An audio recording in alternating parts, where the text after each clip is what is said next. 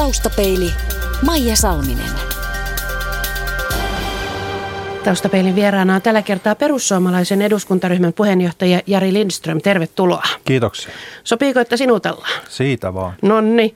Tuota, tätä haastattelua tehdään tiistai-aamuna ja täksi iltapäiväksi on pääministeri Jyrki Katainen kutsunut molemmat oppositiopuolet neuvottelemaan Suomen talouden sopeutustoimista ja velkaantumisen lopettamisesta. Oletko sinä menossa niihin neuvotteluihin?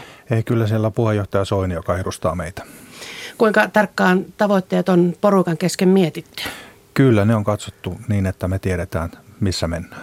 No tämän asian suhteen olemme sitten myöhemmin viisaampia. Tuota, Olet aika tuore tekijä politiikassa, perussuomalaisten ensimmäisen kauden kansanedustaja ja tuore eduskuntaryhmän puheenjohtaja. Näkyvä ja kova paikka, mutta kuten itsekin olet todennut, niin tällaisista asioista opitaan. Juuri näin, että takarivissä voi vähän aikaa seurailla, miten tämä homma sujuu, ja, mutta jos haluaa oikeasti tätä katsoa, että mihinkä ne kynnet piisaa, niin ei se takarivistä onnistu. Pitää laittaa itse likoon ja sen takia olen laittanut itteni likoon jo monta kertaa. Kuten sanottu, näkyvä ja kova paikka. Tunnetko paineita? Totta kai niitä on aina niitä paineita, sekä sisäisiä että ulkoisia paineita, mutta äh, siinäkin on semmoinen juttu, että ei niitä tarvi yksin kantaa. Että kyllä tämä, tämä on tiimityötä. Minkälaisia tavoitteita sinä olet asettanut itsellesi tässä tehtävässä? Se, että tämä meidän mä puhun joukkueesta, tässä on nyt ajankohtaista tämä jääkiekkojoukkue, niin kyllä, tätä on hyvä verrata siihen, että saadaan tämä meidän joukkue, mikä tarkoittaa ei pelkästään eduskuntaryhmää, vaan puoluetoimistoa ja, ja kenttää. Eli tämä kokonaisuus rupeaa pelaamaan niin kuin samaa maalia. Siin, siinä, jos pystyn yhtään auttamaan asiaa, niin silloin katson, että on onnistunut. Ison asian vartijana kuitenkin on kyse suurimmasta oppositioryhmittymästä. Pitää paikkansa, mutta niin kuin sanoin, niin ei tämä ole mitään soolohommaa. Että tässä aina täytyy hakea se selkänoja ryhmältä ja sillä, sillä mennään sitten eteenpäin. Ylen politiikan toimittaja Jari Korkki on luonnehtinut, että sinulla on uusi tapa lähestyä asioita, että ei-sanojen sekaan lipsahtaa huomattavan usein ehkä, silloin tällöin myös kyllä. Kuulostaa aika sovinnolliselta. Kuinka hyvin tämä kuvastaa sinun toimintatapaasi? Se pitää varmaan hyvin paikkansa, koska no, sekin, että olin, olin tuota luottamusmiehenä tuolla paperitehtaalla, niin ei siihen, siihen tehtävään ei niin sovi se, että aina sanoo ei vaan pitää pystyä sovittelemaan asioita ja toinen, se varmaan tulee myös luonteesta, että se pelkkä riitely, niin ei se mitään auta. Pitää etsiä ratkaisuja ja kompromisseja. Luvalla sanoen perussuomalaisissa on jotenkin mututuntumalla ollut aika paljon sitä, että, että vastustetaan vaan. No ehkä se näyttää sille, mutta sitten kun menee syvemmälle siihen asiaan, niin kyllä sieltä pitäisi ainakin olla helposti löydettävissä se, että kyllä me ollaan omia vaihtoehtoja tuotu esille. Jari Lindström, edeltäjäsi Pirkko Ruohonen Lerner sai aika paljon selitellä perussuomalaisten kansanedustajien tekemisiä.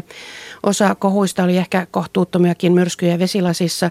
Osassa taas osoitettiin selvästi arvostelukyvyn puutetta ja erityisesti huumori on valtavan vaikea laji, kuten Ruohonen Lerner on vähän itsekin saanut kokea. Mitä sinä ajattelet näistä lukuisista kohuista? Ne ovat kuitenkin vienneet sen suurimman huomion.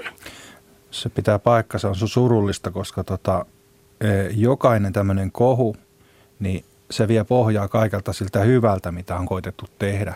Menee pitkä aika taas siihen, että palataan niin kuin normaaliin päiväjärjestykseen. Se vie voimaa, se vie energiaa ja se on suurimmaksi osaksi täysin turhaa.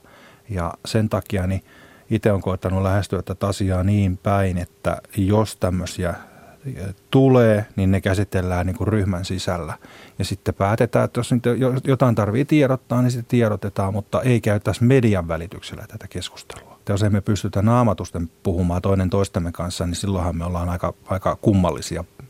Et si, siinä on meillä petraamisen paikka, että pitää vaan rohkeasti nostaa se kissa pöydälle ja heti.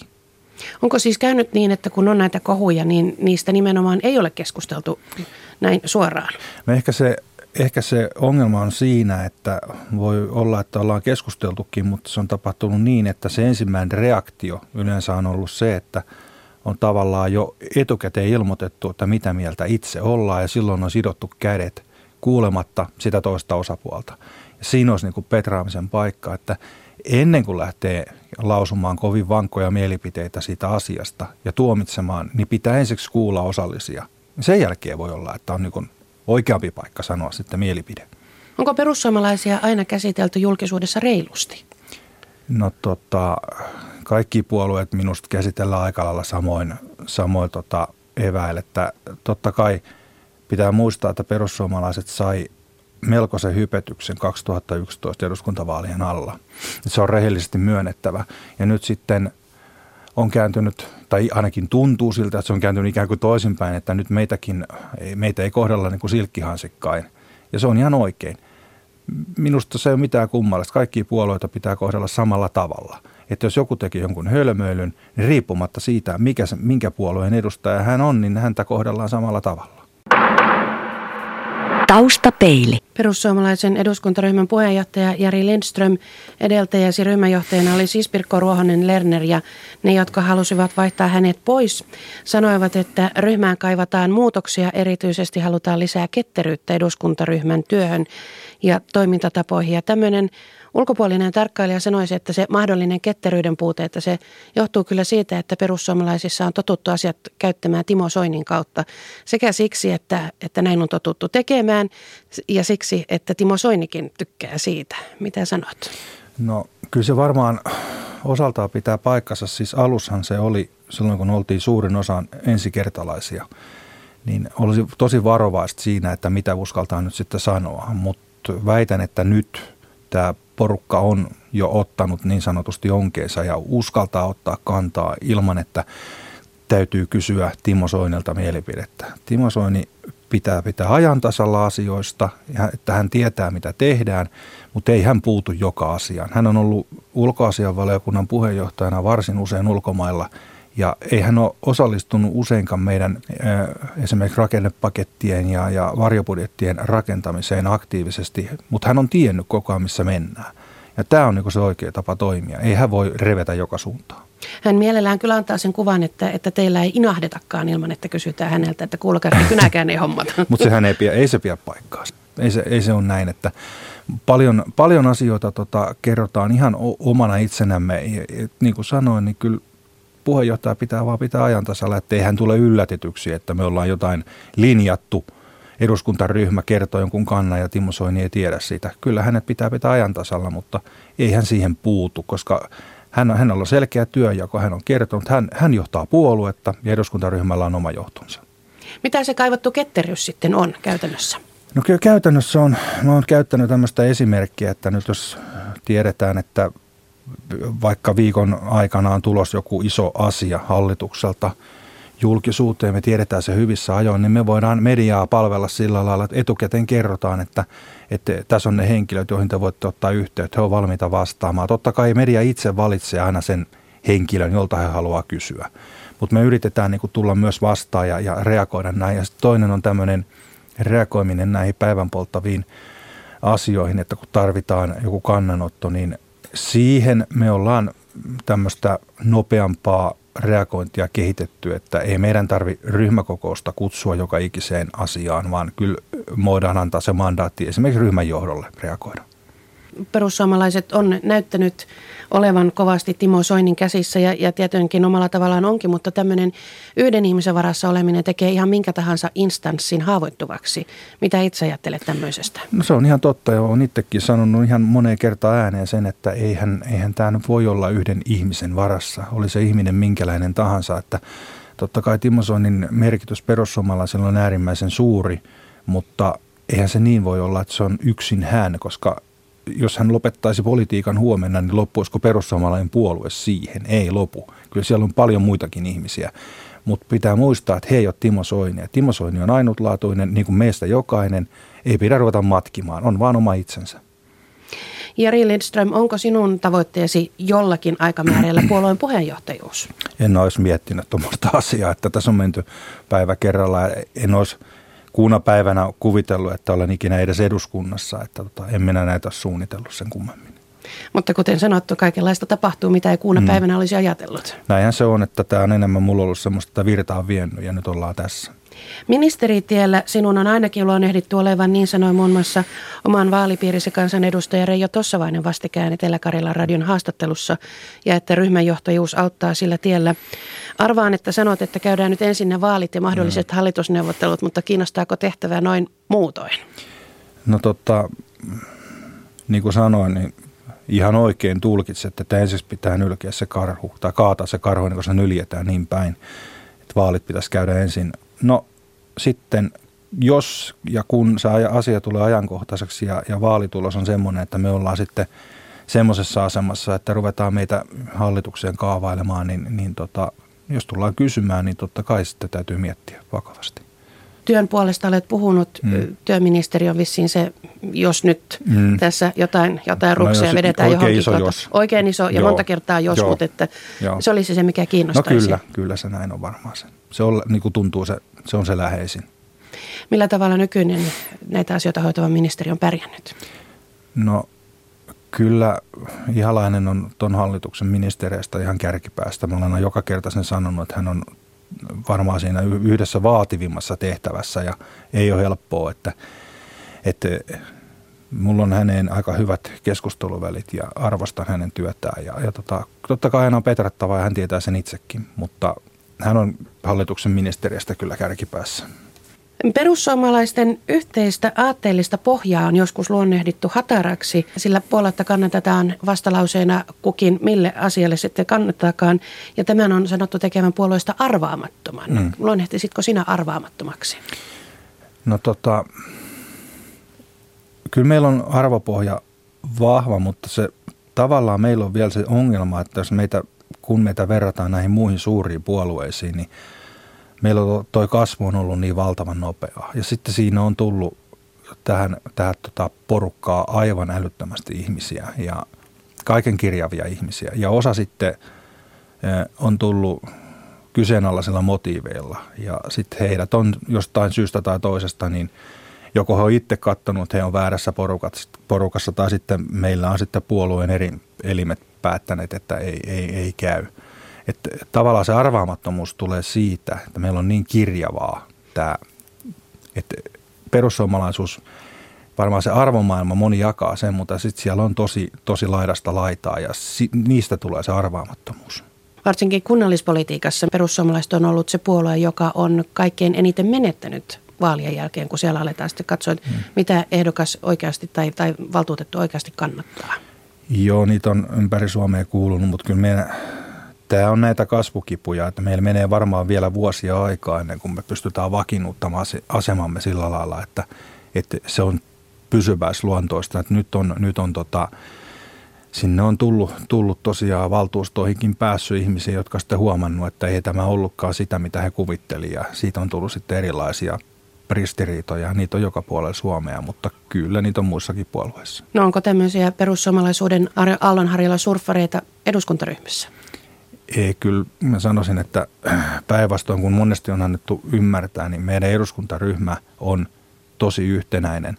Että se tässä on keskustelussa hieman itseäni kiusannut, että on pyritty rakentamaan erilaisia ryhmiä meidän ryhmän sisälle ja sehän ei niin pidä paikkaansa, vaan siinä on ihmisiä tullut erilaisilla tota, vaaliteemoilla, että itse tulin jollain ihan muulla kuin joku, joku toinen eduskuntaa ja – että ei siellä ole, siellä on vain erilaisten asioiden osaa ja mieluummin katsoisin tämän asian niin päin.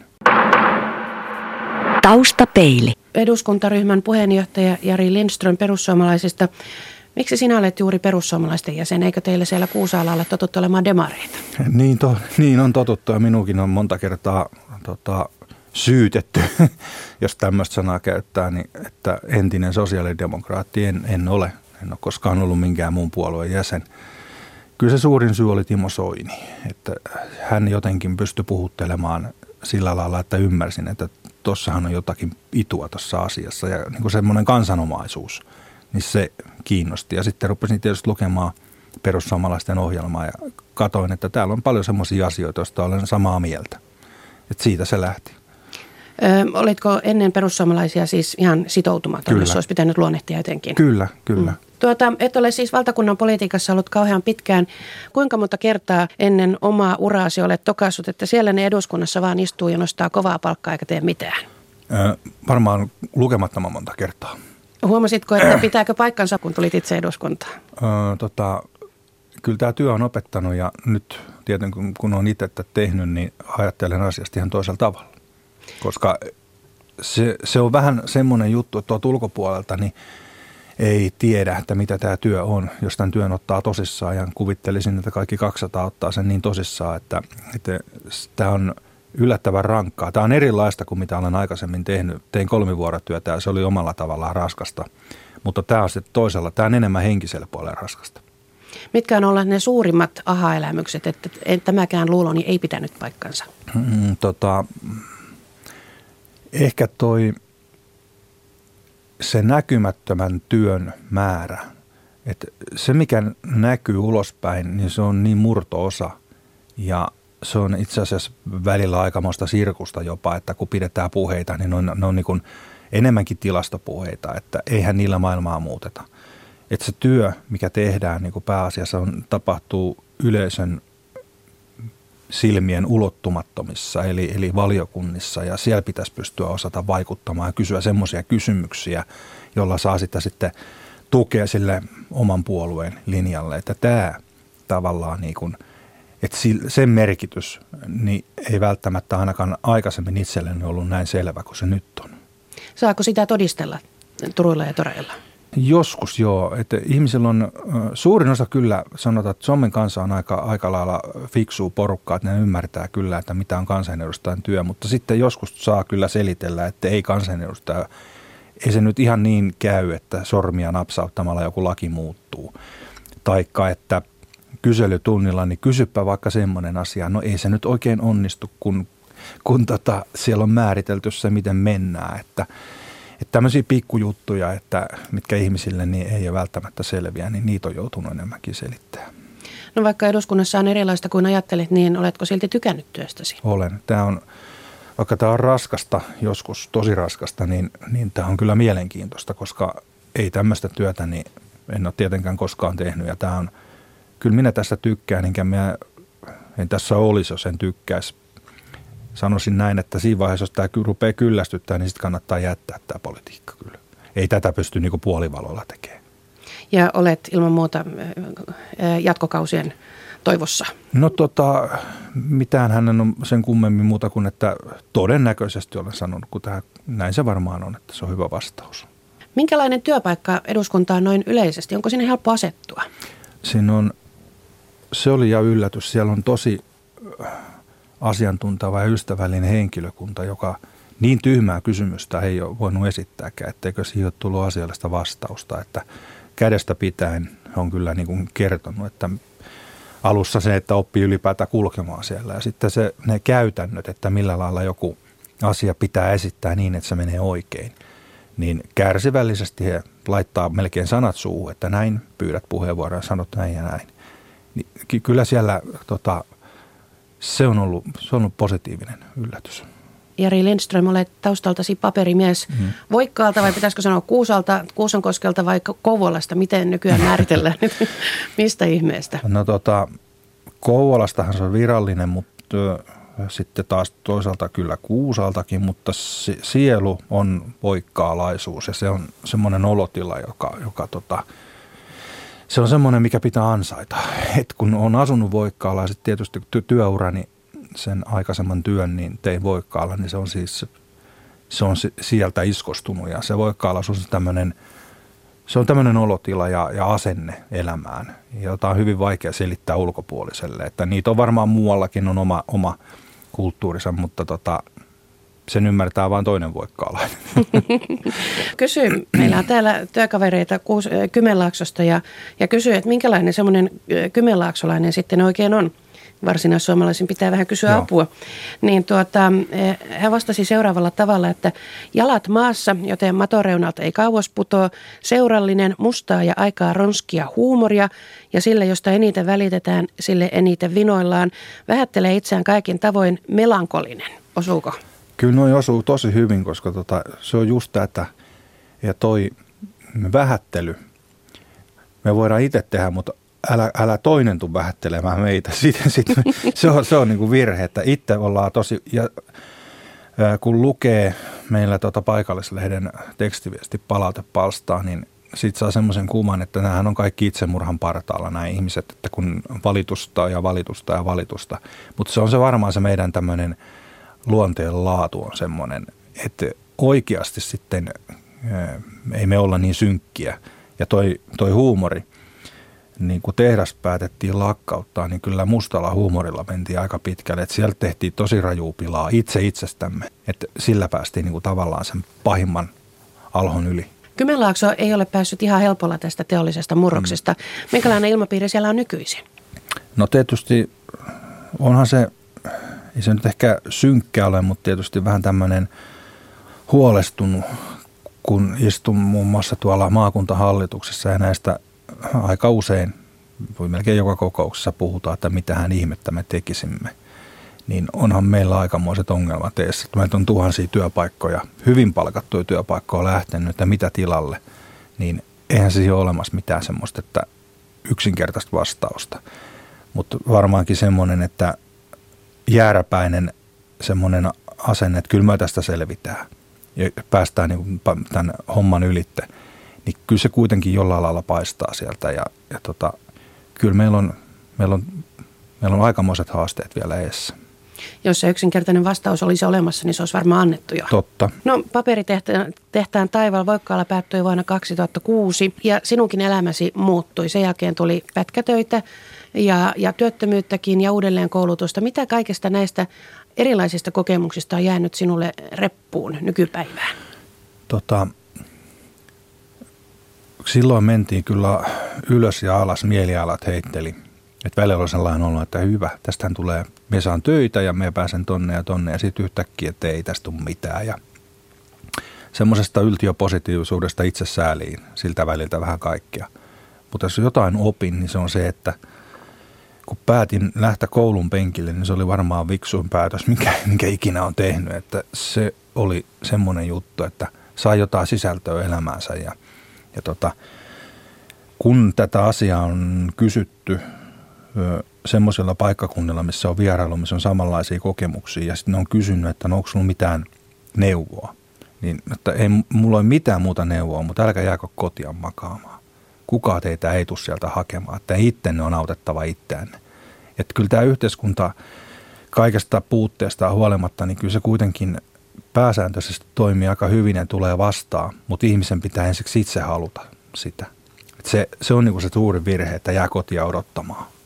Kukaan ei tule. Ei tule. Kouluttauduit laborantiksi ja, ja valmistuit juuri siinä, siinä eduskuntavaalien kynnyksellä. Oletko yhtä ehtinyt tehdä niitä hommia?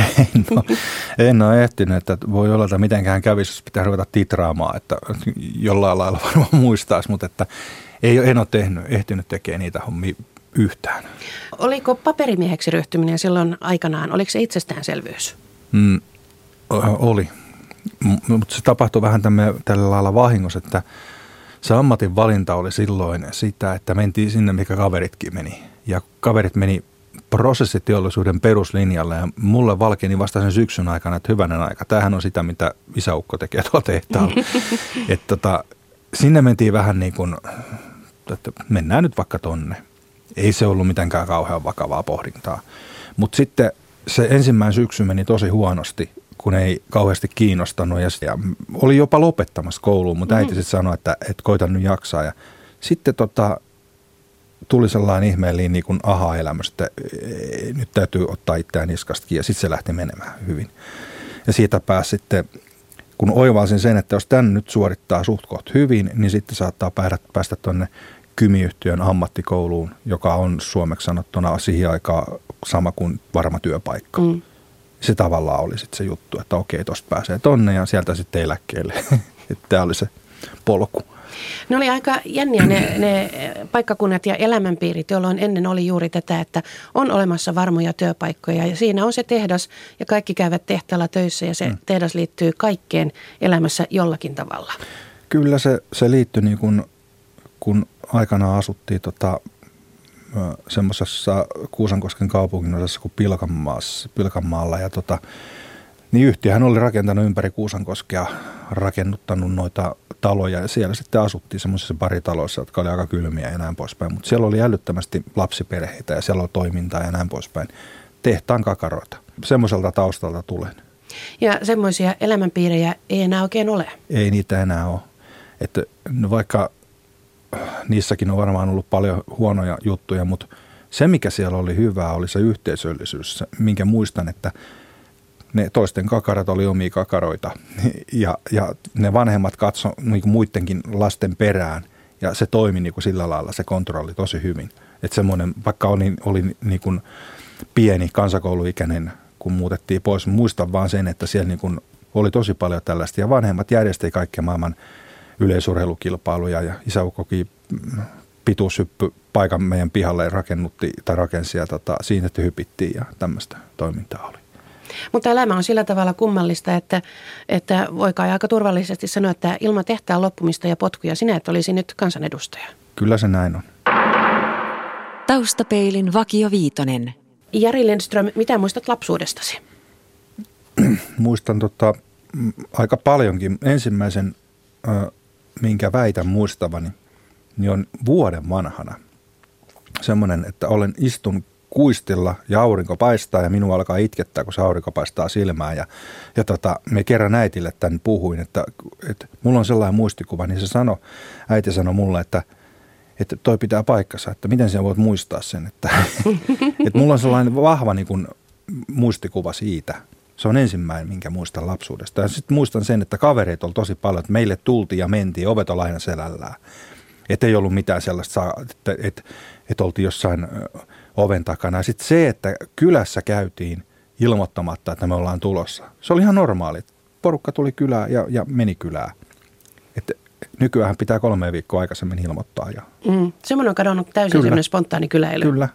Paras ja pahin luonteen piirteesi? Öö, pahin on varmaan, tota, meillä on aika huono riitelemää tämä on varmaan vaimolta kuultu tämä, että mie, mieluummin käperry sitten joku, että me on, me on huomioon tykkää oikein siitä, että se on varmaan se, se on joskus nimittäin hyvä, että osaa riidellä. No paras, olisiko se sitten tämmöinen sovitteleva, sovittelevaisuus tai joku tämmöinen ehkä. Millaisten ihmisten seurassa viihdyt? Mm, huumorintajusten semmoisen, jolla leikkaa nopeasti ja aina tykkään semmoisista ihmisistä, joilla niin kuin hoksottimet pelaa – jollekka ei tarvi eh, niin kuin rautalangasta vääntää. Ja puolesta sanasta jo melko lailla tietää, että mitä on sano, sanomassa, niin se, se on mukavaa seuraa. Missä olet mielestäsi onnistunut parhaiten? Äh, varmaan siinä, että tota, mulla on perhe. Se on, se on varmaan se. Millainen on toistaiseksi toteutumaton haaveesi? Ehkä se on sitä on vähän vaikea sanoa, kun tässä on vauhti ollut niin kovaa, että tota,